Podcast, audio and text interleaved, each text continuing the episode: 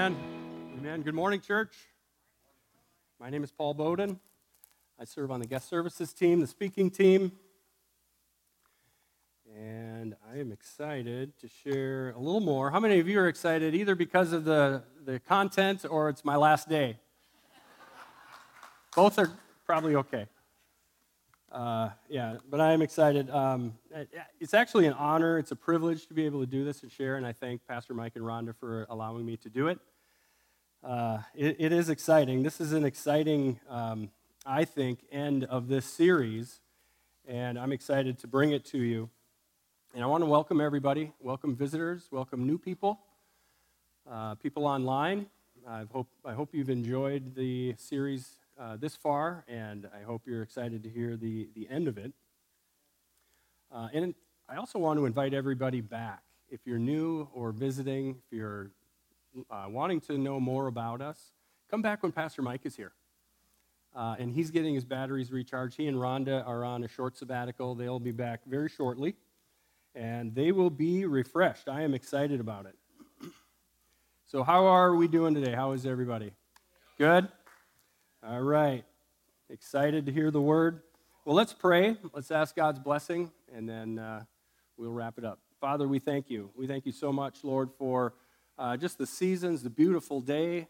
Um, we thank you for being here. We thank you, Lord, for your word. And we thank you, Father, that you have a good plan and that you share that plan with us. You tell us uh, the good things that we can expect. So we, we open our hearts to you, Lord. We open our minds, and we thank you for speaking your word to us today. In Jesus' name, amen. Amen. Are we on? Yes, we're good. All right. Uh, so, we're working on a series titled I Was Wondering, and my portion is about the end times. This message is the third of three messages in a series. The first uh, title was End Time Events, the second was Watch Therefore, and this is titled What Time Is It?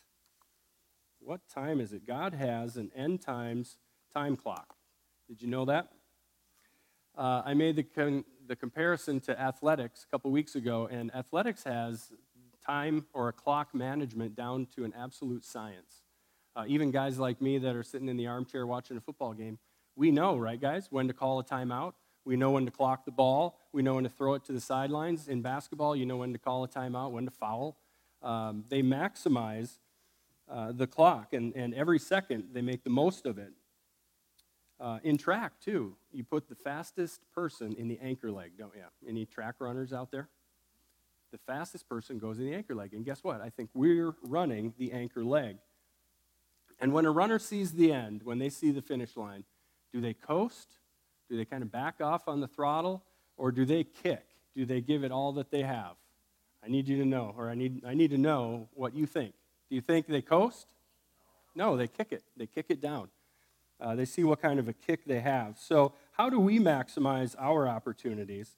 And is the church aware that there is an end times clock? Where is it, and how do we keep our eye on it?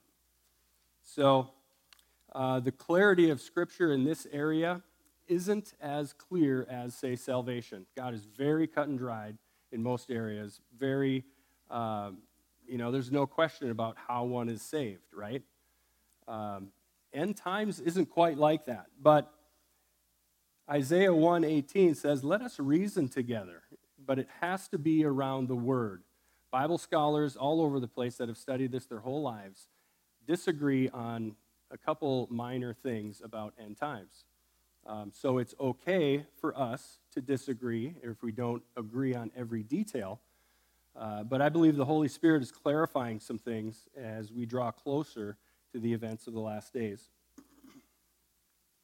So we need to hold on to the truth. This is how I, I view it. We hold the truth in an open hand and kind of like an onion, where we ask God to reveal things. And I believe the more that we study, the more that we pray, the more that we t- spend time with the Spirit, the more He peels back that onion, the more truth He shows us and we have to have that type of an attitude and not get in a ditch um, of our own opinion or the, our own desires.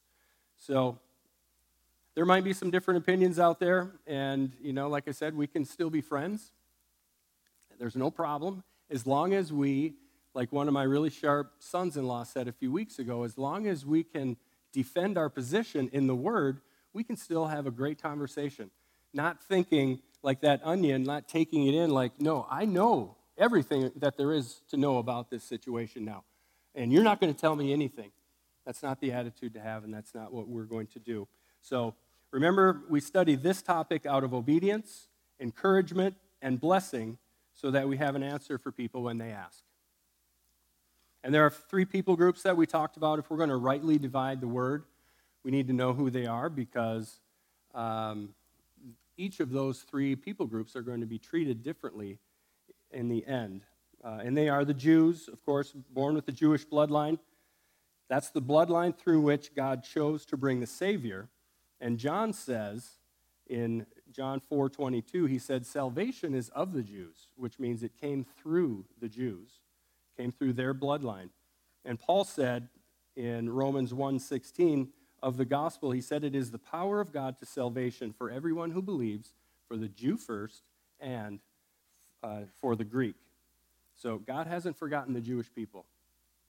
Amen. I, I feel like the last couple weeks I've been a little hard on the Jewish people. That hasn't been my intention.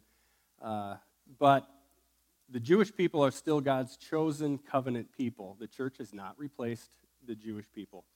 God cannot break his covenant with the Jewish people. Amen? And if he could, he could break his covenant with us, with the church, and he can't.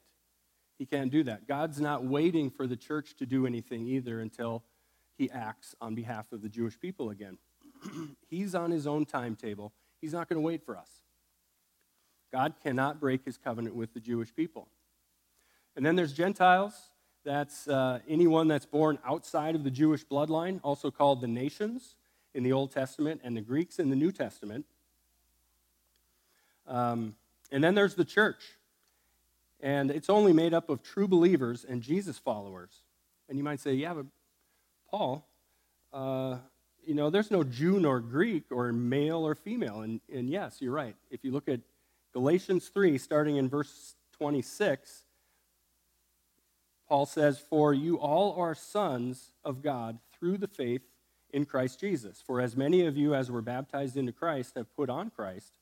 There is neither Jew nor Greek, there is neither slave nor free, there is neither male or female, for you are all one in Christ. And that's the key in Christ. If you're in Christ, you're the church. So I feel like I haven't made this point. It might be obvious, but what happens to a Jewish person when they receive Jesus as their Lord and Savior?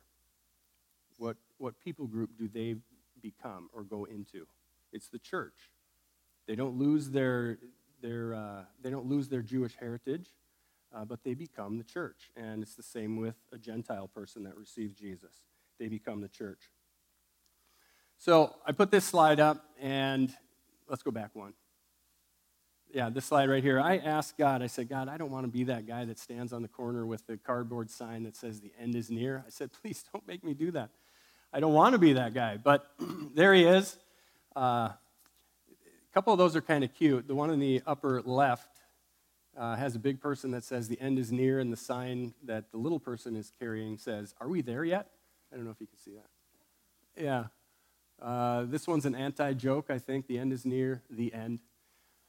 This, uh, the one in the upper right, uh, we have to caution against because that guy has predicted, right? He's predicted the end, looks like a couple times, and he's been wrong every time. So we don't want to do that. Makes sense, right? Okay. So if we could go, there we go. So this is, I think, a very simple timeline that I wanted to show. Uh, it's, it, it's pretty accurate as far as what I can tell. And it shows a couple things. It differentiates the rapture and the second coming. And the rapture is Jesus returning for his church, and then the second coming is Christ returns with his church. And we clearly see on the bottom there the seven years of the tribulation. And the only thing that I would add maybe is that I'm not sure about this. You see the, where the rapture happens, that's uh, the indication of the, the arrow uh, coming down and going back up. I'm not sure that the tribulation starts right then. Uh, I believe, based on Scripture, that the tribulation starts after the Antichrist uh, gains power and um, has a, um, a treaty with the Jewish people. So there might be a gap in there while in the natural the Antichrist is gaining power and has that, uh, uh, that treaty. So there are some that say, Paul, there's no rapture, there's no word, English word rapture in the Bible. and they're right. But it always seems like they're implying, because there's no English word rapture in the Bible, that there won't be a rapture of the church. And so I ask them that. Does that, because there's no English word rapture, are you saying there's no rapture? And they never say, yeah, that's what I'm saying. They, I don't know what their point is, but here's just so we know, all right, we as a body know how to think or, or refute this is there's also no rapture, I'm sorry, there's no English word for Trinity either. It doesn't mean that we don't believe in God the Father, God the Son, God the Holy Spirit. We do. They're three in one. There's no word Trinity, uh, but that's okay. Here's where the word rapture comes from it comes from the word harpazo, the Greek word harpazo, in 1 Thessalonians 4.17. It's translated into catching away or caught up, is what that means. Uh, harpazo is translated into Latin, uh, the Latin word raptura, which means the exact same thing as harpazo. It means to snatch, grab, carry off, and make your own. So God pours his wrath out on the Jews and the Gentiles. I think that's an important distinction that are left on the earth during that tribulation. And many say that the rapture is imminent. Do you know what imminent means? I didn't, but it means any minute. So I think imminent means any minute. That's, that's the way that I remember it. But, um, you know, just like we, we can see the end times coming, just like we can see Christmas coming, right? In about October, when normal people put up their uh, Christmas lights and decorations. and then as it gets closer and closer, we see more and more marketing. We hear all of the songs. And uh, then Christmas is here, just like we are experiencing the birth pangs of the end times. They're getting stronger and closer together. Well, we know before Christmas, uh, Thanksgiving has to come, right? So we know that before the end comes, the rapture is imminent. It could come at any time. Uh, last week we looked at the betrothal ceremony and the wedding ceremony of the, uh, of the Israelite people. And we found out that Jesus was actually the initiator of that, or he used that as an example. And he said, Let not your heart be troubled. In my Father's house are many mansions. I go and prepare a place for you. And if I go and prepare a place for you, I will come and receive you to myself. And then in John 14, 29, he said, I tell you these things before they happen, so that when they do happen, when you see that they happen, you will believe that the rest will happen. You will believe.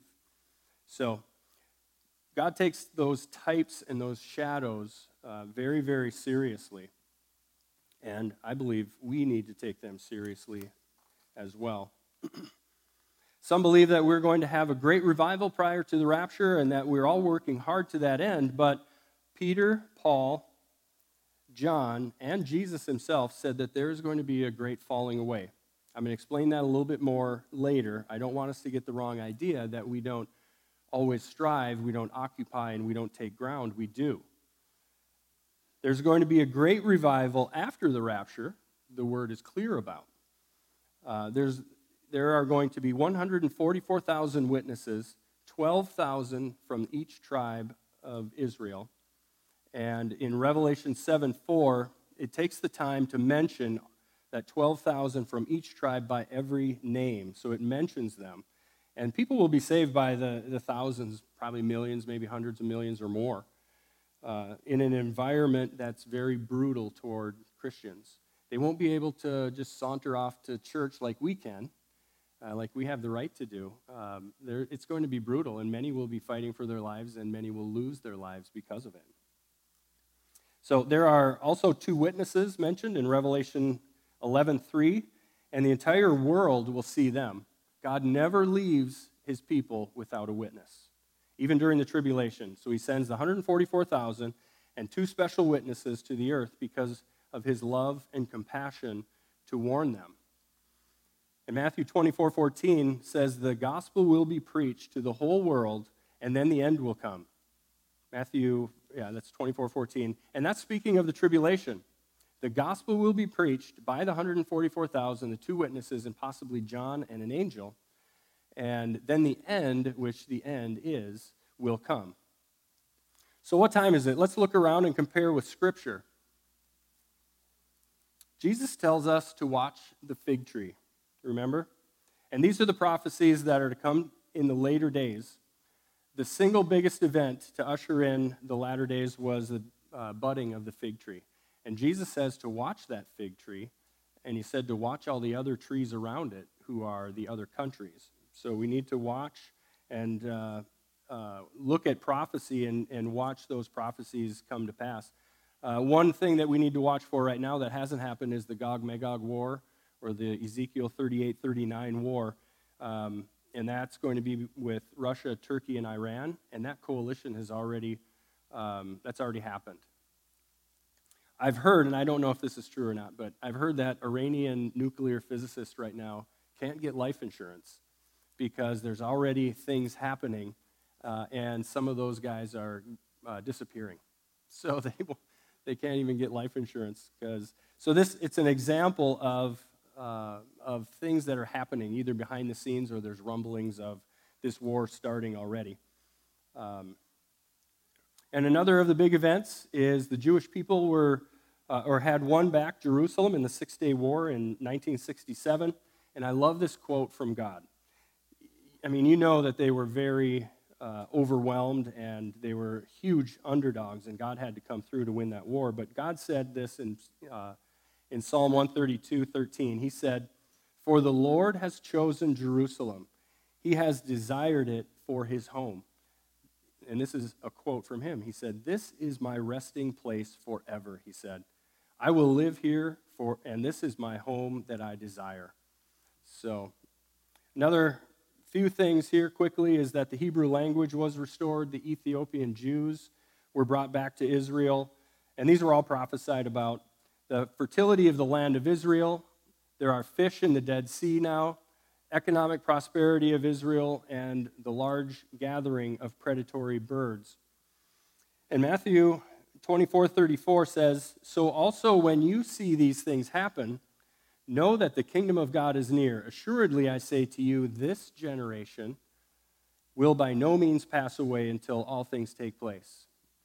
And so a generation is 70 to 80 years, we know from Scripture. So the people that saw, uh, th- and I believe that's this generation, that saw the, uh, the budding of the fig tree or Israel becoming a nation again, will see all things. All right, next we have apostasy. That's another sign. Talked a little bit about this last week. It's a defection, a revolt, a departure from the church. It's people denouncing or renouncing uh, the church or Jesus as their Savior, and that's happening, unfortunately. Apostasy is mentioned in 2 Timothy 3 and 2 Peter 2, so it's an end times theme. And Paul said, Let no one deceive you by any means, for that day will not come unless a falling away comes first. And that falling away is uh, apostasia or apostasy, it's a turning away. So there are signs also in the sun, moon, and stars. I think this one's really fun. God said, Let there be lights in the firmament of the heavens to divide the day from the night, and let them be for signs and seasons, and for days and years. And Paul makes reference to the signs and seasons also when he talks to the Thessalonians about um, the signs that they should be looking for, that we should be looking for as a church. And he refers to the, the feasts as seasons or appointed times. So there's a salvation message in the constellation in the constellations, and I really believe that God showed that to Adam. It was passed down, but the enemy uh, took that over a little bit, didn't he? The enemy can't create anything, but he's really good at perverting what God has created, and he perverts it to take uh, the focus off Jesus, which everything that God does points to Jesus. So that's what the enemy does. So he took astronomy and God's really cool creation and how he has put everything into motion is just amazing. And the enemy had turned that into astrology, where celestial bodies have influence on human affairs and in the natural world. And they're used for predicting events and for casting horoscopes. Uh, things that we don't do. We don't use the signs that we see in the heavens to predict. Okay? And there are blood moons. Um, they're said to, to be some kind of a signal, maybe of chaos or trouble or warning.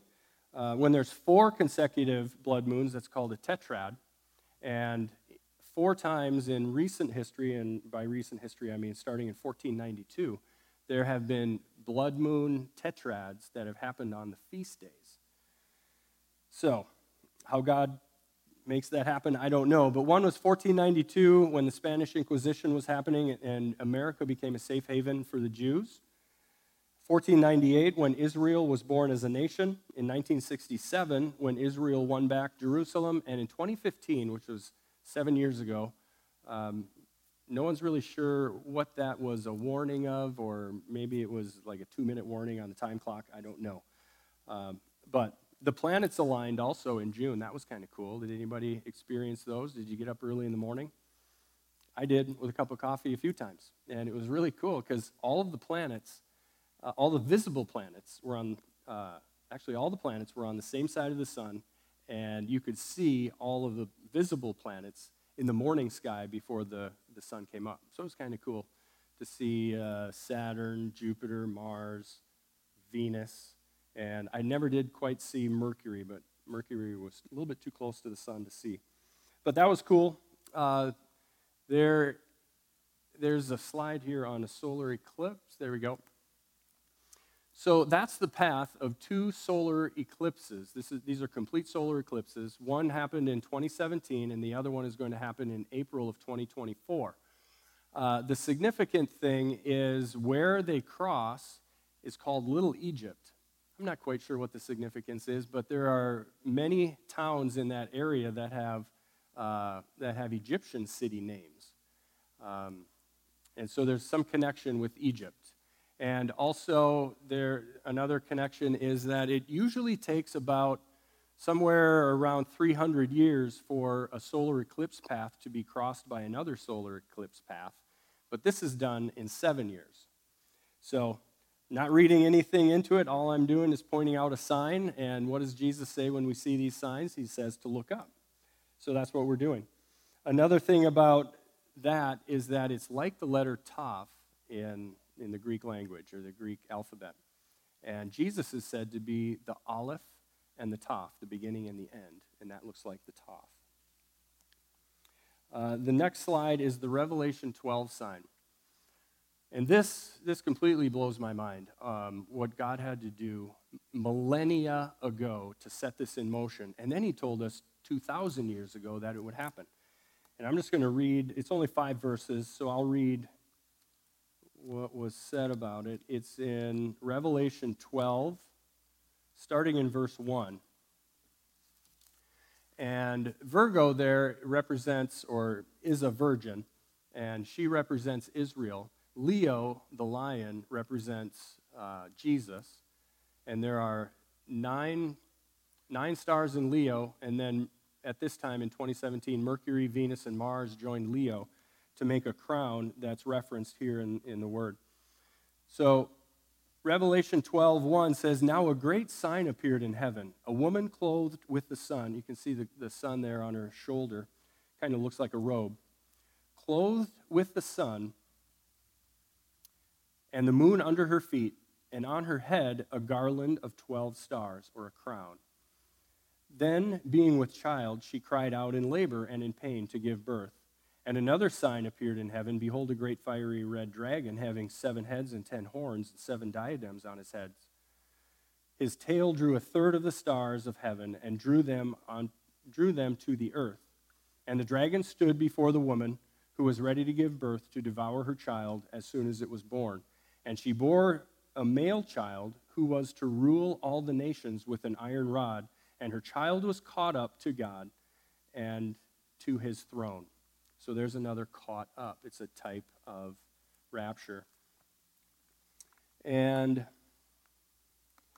the rod of iron reference comes from Psalm 2 9, where God tells Jesus that you shall rule them with an iron rod. And Jupiter, I think, is interesting in this, uh, in this depiction. It, it represents Jesus. Jupiter is the king planet, and uh, it stayed there for nine months. It retrograded, which I don't completely understand, but means either go backwards or hover. And it stayed in what, what they call Virgo's womb for nine months, same gestation period as a human. And what I like about Jupiter is that it has stripes, and it, Jesus uh, had stripes, and, and by those stripes we are healed. So Jesus, again, in Luke 1 said, And there will be signs in the sun, in the moon, and in the stars. Now, when these things happen, look up, lift up your heads, because your, your redemption draws near. And that's the only point that I have with these signs is these are amazing. This happened in 2017. Uh, and it happened to be the day after Rosh Hashanah, which is one of the fall feasts. So, very quickly, I want to talk about uh, wars, famine, and pestilence as a means of control. This is a little bit of a left turn, but I think this is important for us to, to know. Um, I want us to see just how easy it is for people, a population, to forfeit their rights uh, for in exchange for what might be a little security. So, wars and corrupt governments have been the primary cause of famines in the past century. There is enough food, right? It's just that sometimes we have a hard time getting it to people, or people have a hard time getting it. And God's not going to put us on a planet to starve, um, but we need to steward those resources well. We can see the effects of grain prices increasing, the fertilizer shortage. Uh, like I referenced last week, uh, there have been 20 fires in food processing plants in the first seven months of 2022. So Am I saying that these are uh, man made sabotages? Not really, but maybe. But can we see the spirit of Antichrist at work on the earth right now? So, famine, fuel prices, and pestilences, those are the big three. They can be used as a mean, means of controlling population. Um, and I have an example here of the Egyptians during the famine. Uh, they started out with uh, you know, they started out with, with food and reserves and they had money, but eventually they spent all their money to get seed and they didn't have any money left. So the next year they came back and they said, uh, We don't have any money. They said, The money has failed us. Can we give you our cattle and our herds to get seed? Yes, and that went on. And then finally they said, We have nothing left. We have nothing left. Would you buy us and buy our lands and give us seed. So that happened. After the famine, they had nothing left. So Benjamin Franklin once said, Those who would give up essential liberty to purchase a little temporary safety deserve neither liberty nor safety. And that quote comes up a lot in the context of technology concerns about government surveillance. So, um, I want to say, too, that we are a restraining force there's a lot of things coming down around us, but we are the restraining force. Uh, 2 Thessalonians 2 6 and 7 says, And now you know what is restraining, that he might be revealed in his own time. For the mystery of lawlessness is already at work. Only he who now restrains will do so until he is taken out of the way. So there's four he's here. We need to rightly divide the word. The, the he that is mentioned first when Paul says, and now you know what is restraining, that he may be revealed in his own time. That is the Antichrist. For the mystery of lawlessness is already at work, and we see the spirit of Antichrist working even now. He who now restrains is the Holy Spirit in us, in the church. And we are restraining uh, we are restraining the Antichrist from being known right now and everything that comes with it. We are restraining, we're pushing back, we're, we're um, taking ground, right? We're, we're, um, we're battling right now. And he who now restrains will do so until he is taken out of the way, out of the way of the lawless one being revealed. That's what we're restraining. So, what are we holding back? Let's look around, let's look at more signs that we can see around us. There's going to be a digital currency, there's going to be a possibility of genetic manipulation, And get this has anyone heard anything about UFOs recently? UFOs right now are in the mainstream, and I, I can't even believe it. I feel crazy even mentioning that up here. But um, I'm wondering if that's the great deception, if that's the great lie that Second Thessalonians 2.11 is talking about. But the enemy has to have an explanation for the church being removed and all those millions and millions of people being removed off the earth, right? So could this be it? I wasn't even going to mention anything until I saw an ad for Fox News's alien abduction series that you can dial up on your phone right now. Or wait till after church, but you can dial it up on your phone anytime you want. It's uh, hosted by Abby uh, Hornacek. So, some see that there's a systematic uh, release uh, over time of this information, almost like rungs in a ladder, to ease people into the position of thinking, yes, alien abductions is a possibility for all these people missing. So, it's very mainstream. Uh, famine, we know about all the sabotage, controlling of the grain supply and corn via war, fertilizers, fires that, we, that I just mentioned, fuel shortages. It just makes it harder to grow crops and it makes everything more expensive. This is what we're holding back. Shortages, gas, uh, you know, there's a shortage of gas right now, fuel. Um, how about paying people for not working? Uh, we're, we're seeing that, believe it or not. And they're, they're getting something for nothing, and it creates a generation that is used to that and will expect it.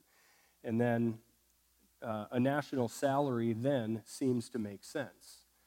But Paul told the Thessalonians that if you don't work, you don't what? You don't eat. He warned against idleness. so, what else is coming? What else are we restraining and holding back?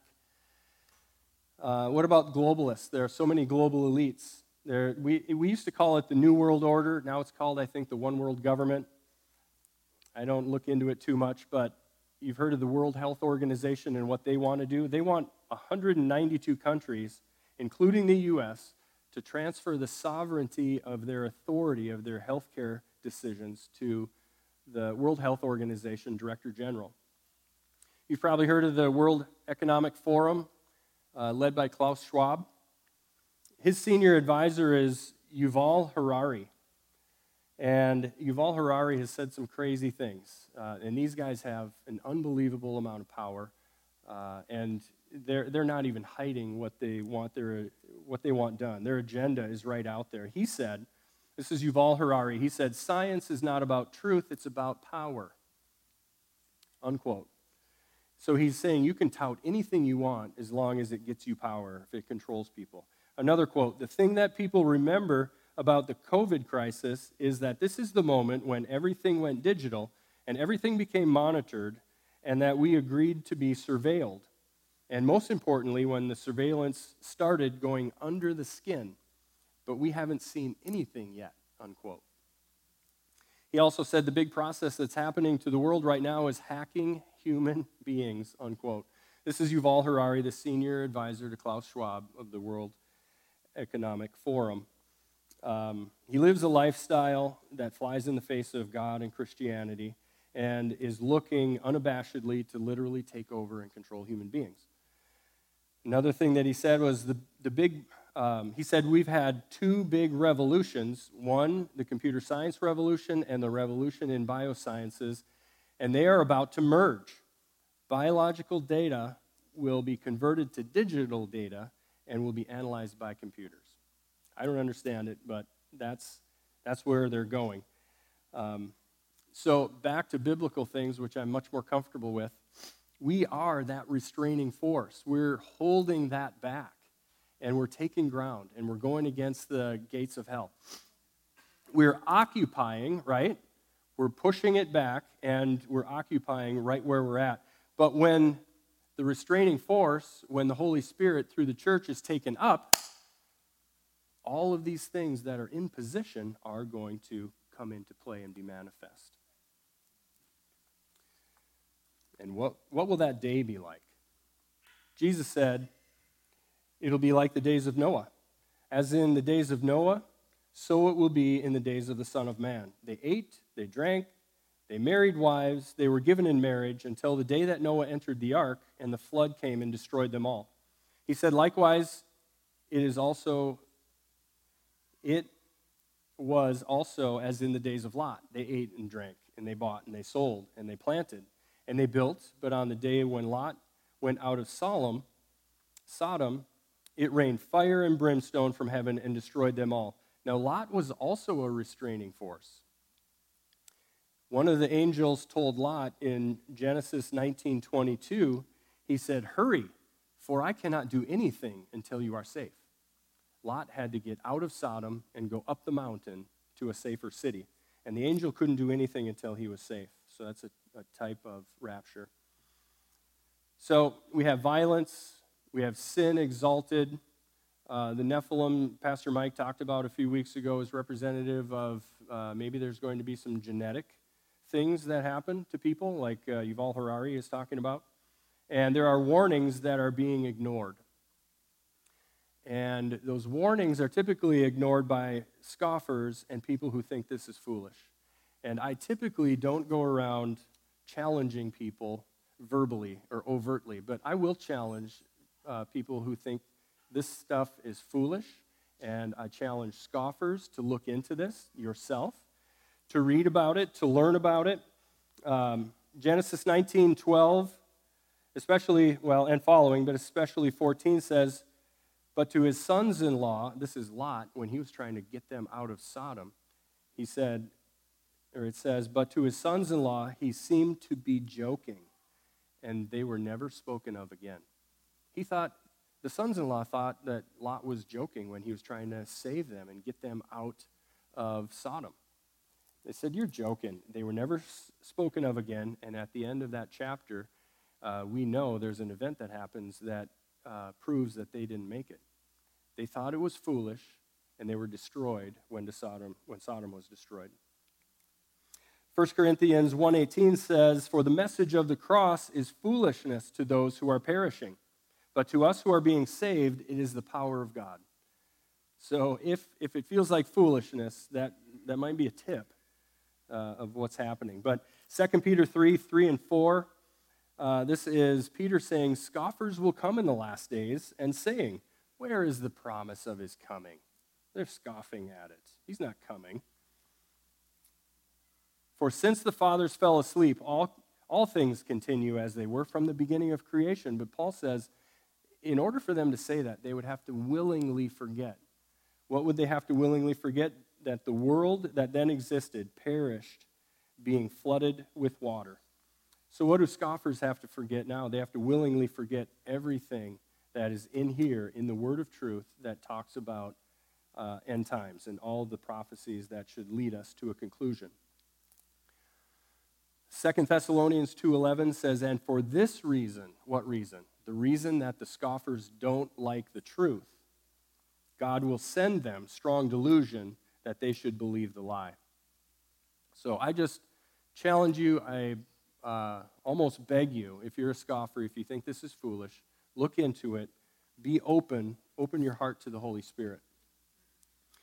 Uh, and there are many different kinds or types of raptures that we've seen, like Enoch. Enoch walked with God and then he was no more. Isn't that a weird, a weird scripture? He walked with God and then he was no more. So God took him. It's a type of rapture. Uh, Moses, when he went up to the mountain, Lot escaping from Sodom, and John in Revelation 4 1 and 2, and one of my super smart and super sharp and super wise sons in law showed me this. He said, Take a look at Revelation 3. Uh, I'm sorry, the first three chapters in Revelation is where Jesus is speaking to the churches. And then chapter 4, verse 1 and, and 2, we see that John heard a loud voice like a trumpet that said, Come up here. Immediately, he was in the Spirit and he was in front of the throne. And we don't see a mention of the church anywhere throughout the tribulation. We don't see a mention until Jesus comes back with the church. So that's another type of rapture. So here's a picture of the rapture that Jesus gave us uh, in the, the shadow of the Jewish wedding tradition.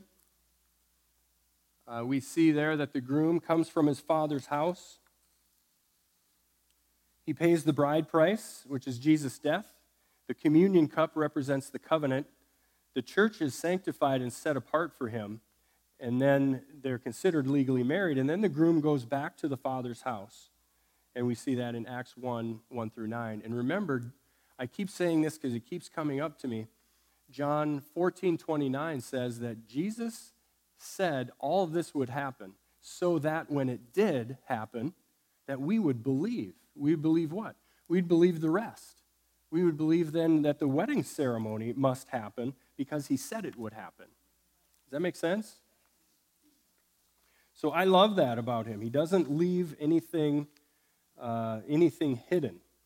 He actually tells us what, what he's planning. So, um, just as the Jewish wedding tradition is a shadow of reality to come, I believe so are the feasts, and they were established by God in the Levitical law.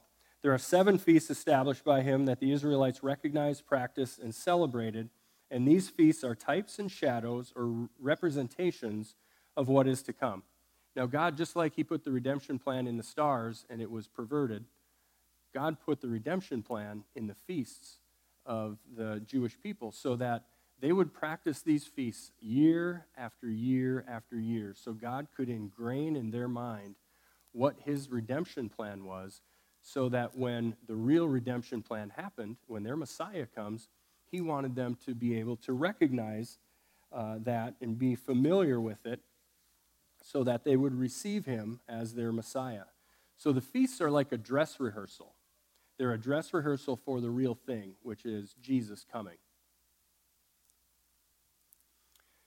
Colossians 2:17 says uh, that the feasts of the Lord are a shadow of things to come, but the substance is of Christ. So the feasts are a shadow; they're uh, a shadow or a substance of Christ, and the purpose is to point to Jesus and God's redemption plan. So the spring feasts have been fulfilled to the very appointed time and the hour that they were given. And we'll talk about these very, very briefly. Uh, Passover, for example, uh, they had to identify a lamb without blemish, representing Jesus, our lamb without blemish. It's a case of the innocent dying for the guilty, and the lamb had to be killed just after the ninth hour. And Jesus said, It is finished, and released his spirit. He dismissed his spirit uh, when he said, it, it, it is finished, at about the ninth hour or just after when he died on the cross, which fulfilled the feast of the Passover. Um, of unleavened bread, uh, that's the removal of leaven from the home, and it's where we get our spring cleaning from because the, the Jewish people had to clean out all, even the crumbs of the, the bread of the, that they had been cooking all year with leaven in it. They had to get it out. They had to get it out of their out of their house, and they ate only unleavened bread during this feast. And Jesus' fulfillment, of course, was he had no leaven. Leaven is a representation of sin. Uh, so he died for, for them to fulfill the unleavened bread. Also, first fruits. Uh, we celebrate this as Resurrection Sunday, and it's a great celebration. Uh, the Jews don't celebrate it as such, but th- what they do is they bring the first of the harvest to the, uh, to the priest, and they have to wave it as an offering. And it's where we also get uh, the first 10% or giving God the firstborn. Uh, it's where uh, tithing comes from. And Jesus is the first fruit of the resurrection, too. He went to the Father, resurrected, and because he is perfect and makes us perfect, we can go to the Father as well. Pentecost is also um, a spring feast, and it's a little bit of a mystery to the Jewish people. What they do is they count 50 days uh, from first fruits, and uh, then they celebrate Pentecost. And the Holy Spirit comes to all believers in this. Peter said that we were in the end times because the Holy Spirit was poured out on all believers. So the spring feasts are a foreshadowing and were, a, were, and were fulfilled during Jesus' first coming. The fall feasts are also a foreshadowing of the Messiah's second coming and will be fulfilled sometime in the future. God's plan of redemption is spelled out in the established feasts from the Levitical law. And here's John 14, 29 again. He's, he's told us in the spring feasts what should happen. They have happened, so that we would believe uh, the fulfillment of the other feasts. So we have Feast of Trumpets. That's uh, another word for that is Rosh Hashanah. That's the first fall feast. Um, it's another bit of a mystery for them because uh, I think it signifies the, um, the catching away of the church, maybe. It's a two day feast because it was unknown exactly when the new moon was. So uh, the priests had to go out and see when that new moon happened. And that's when they blow the shofar. They blow it uh, many times. The first, the first um, bunch of times is really short. Um, what's the word for that? St- staccato? I never know if it's stiletto or staccato. The staccato makes sense. and then the last trump is longer, right? And so that's the reference to the trumpet. The Day of Atonement, uh, Israel's opportunity to demonstrate repentance. Feast of Tabernacles is a Feast of Booths. That's uh, a gathering and a celebration in his presence. So, just a conclusion to that, when Paul says in 1 Thessalonians 5:1, but concerning the times and seasons, brethren, you have no need that I should write to you, because they knew and we know the signs that we should be keeping track of and the seasons there that he's referring to is the appointed times or the feasts. So he's pointing us to the feasts uh, to take a look at for the, um, for the fulfillment of the end times prophecies. So we never make predictions, however. We've, the church has made predictions in the past and had catastrophic consequences. So we don't do that ever. There's a laundry list. You can go to Wikipedia, and there are pages and pages of uh, times when um, predictions have been made and the consequences to them. But it, and I think it started with the Thessalonians, because as soon as Paul brought this up, about three weeks later, maybe a little bit more, he had to write uh, Second Thessalonians and, and tell them, no, you haven't missed it, missed it. I think what happened was he wrote First Thessalonians and the messenger that brought it came back and already told Paul, hey, there's some confusion here because there's a false teacher saying that it has already happened and that they missed it, and they're, they're scared that they missed it. So he had to write Second Thessalonians 2. So, unfortunately, it seems like the pendulum has swung in the church as a whole, where now, because maybe if somebody says something about the end times, there, there might be an interpretation of a prediction there shouldn't ever be. Now we've kind of swung over to, yeah, we're just not going to talk about it much anymore. But it's, it's something that we need to understand, not to make predictions, but to, to look what? To look up, for our redemption draws nigh. So, I'm going to wrap it up here, and in closing, there are so many people more in love with the world system, unfortunately, than with God's system. And we just can't we can't stand to think that it just might get worse before it gets better. We need to be about our Father's business. And Jesus is the king. Jesus is going to bring his kingdom. The point is that we are on a mission. We are on a rescue mission, and our hope is not in this world. It's not a, it's not a covert operation. I think some Christians think, well, yeah, we're on a rescue mission, but it's covert. I can't tell anybody about it. I can't tell anybody I'm a Christian. I can't tell anybody that they need to accept Jesus. I just have to be really quiet about it. No, it's overt. And we shouldn't be afraid even to offend people if we're telling them the truth. Amen? We'd rather have somebody be, or at least risk a little bit of offense in order to tell them what the truth is. We'd rather them not be offended and go to hell, right? I mean, risk offense a little bit with the truth. So, so it's, a, it's an overt operation. Here's the hope that we need to give people it's found in the world to come, it's not found in today. The real utopia that is trying to be created here on earth is going to happen in the next, uh, the next life or the next. Um,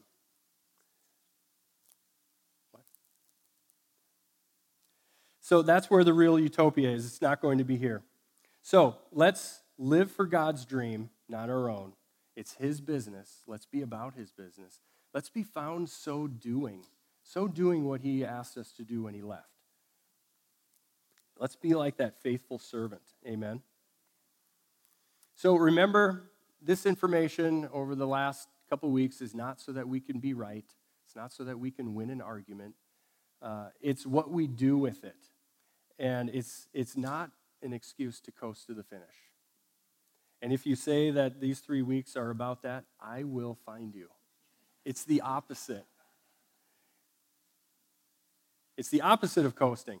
And it's to, to have an answer for people when they ask, whether they're in the church or whether they're in the world. We need to be able to have an answer for this and to encourage. And I mentioned this last week, but it bears repeating. The greatest lie is not that there's no God, there's no heaven. Not that there's no enemy, there's no hell. The greatest lie is that there is no hurry. There's no urgency. We have plenty of time. That's the greatest lie. And it's, it's not how we should live. We need to live with expectancy, anticipation in his imminent return. It could be any minute. And the Father will send his bridegroom to get his bride at his appointed time. Amen. So, this will not overtake you like a thief in the night, Paul said in Thessalonians 5 4. He said, But you, brethren, you are not in darkness, so that this day should overtake you as a thief. And 1 Corinthians 15 58 says, Therefore, my beloved brethren, be steadfast, immovable, always abounding in the work of the Lord, knowing that your labor is not in vain. So let us watch. Let us be ready. Let us be found so doing. Let's have a sense of urgency. Let's not be deceived. Let's not be ignorant about these things. And let's sprint to the finish. If I could have the worship team come up, please. And would you stand with me? And the altar workers can come up as well.